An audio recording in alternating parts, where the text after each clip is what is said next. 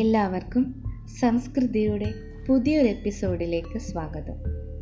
നിങ്ങളോടൊപ്പം അഞ്ജു. കർക്കിടക മാസം തുടങ്ങുന്നതിന് മുമ്പ് തലേ ദിവസം പല വീടുകളിലും ജ്യേഷ്ഠഭഗവതിയെ പുറത്താക്കുന്ന ഒരു ആചാരമുണ്ട്. നമുക്ക് ആ ആചാരം എന്താണെന്ന് കേൾക്കാം.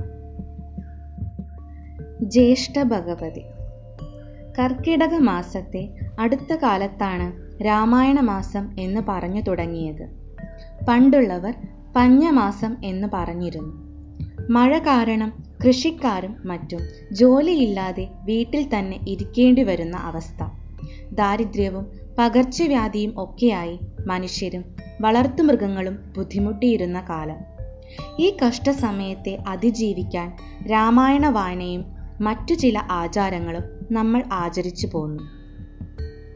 മിഥുനം അവസാന ദിവസം വീടും പരിസരവും അടിച്ചു വാരി വൃത്തിയാക്കി ചവറെല്ലാം പഴയ മുറത്തിലിട്ട് ഒരു തിരിയും കത്തിച്ചു വെച്ച് അതുവരെ ഉപയോഗിച്ച ചൂൽ ഉൾപ്പെടെ വീടിന് പുറത്ത് കളയും.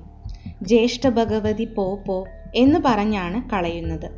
വീട്ടമ്മ ഇത് ചെയ്ത് കുളിച്ചു വന്ന് വിളക്ക് കത്തിച്ച് ശ്രീ ഭഗവതിയെ കുടിയിരുത്തും. പിന്നീടുള്ള ദിവസങ്ങളിൽ അഷ്ടമംഗല്യം, ദശപുഷ്പം എന്നിവ വെച്ച് രാമായണം വായിക്കും. അന്നത്തെ പോലെ മഴയും ദാരിദ്ര്യവും ഇന്നില്ലെങ്കിലും ഈ മാസം നമ്മൾ രാമായണ വായനയ്ക്ക് പ്രാധാന്യം കൊടുക്കുന്നു. അങ്ങനെ കർക്കിടക മാസത്തെ രാമായണ മാസവും നാലമ്പലം തൊഴലുമൊക്കെയായി മലയാളി ആഘോഷിക്കുന്നു. എല്ലാവർക്കും ഈ ഐതിഹ്യം ഇഷ്ടമായി എന്ന് കരുതുന്നു. മറ്റൊരു കഥയുമായി വീണ്ടും കാണുന്നതുവരെ നന്ദി, നമസ്കാരം.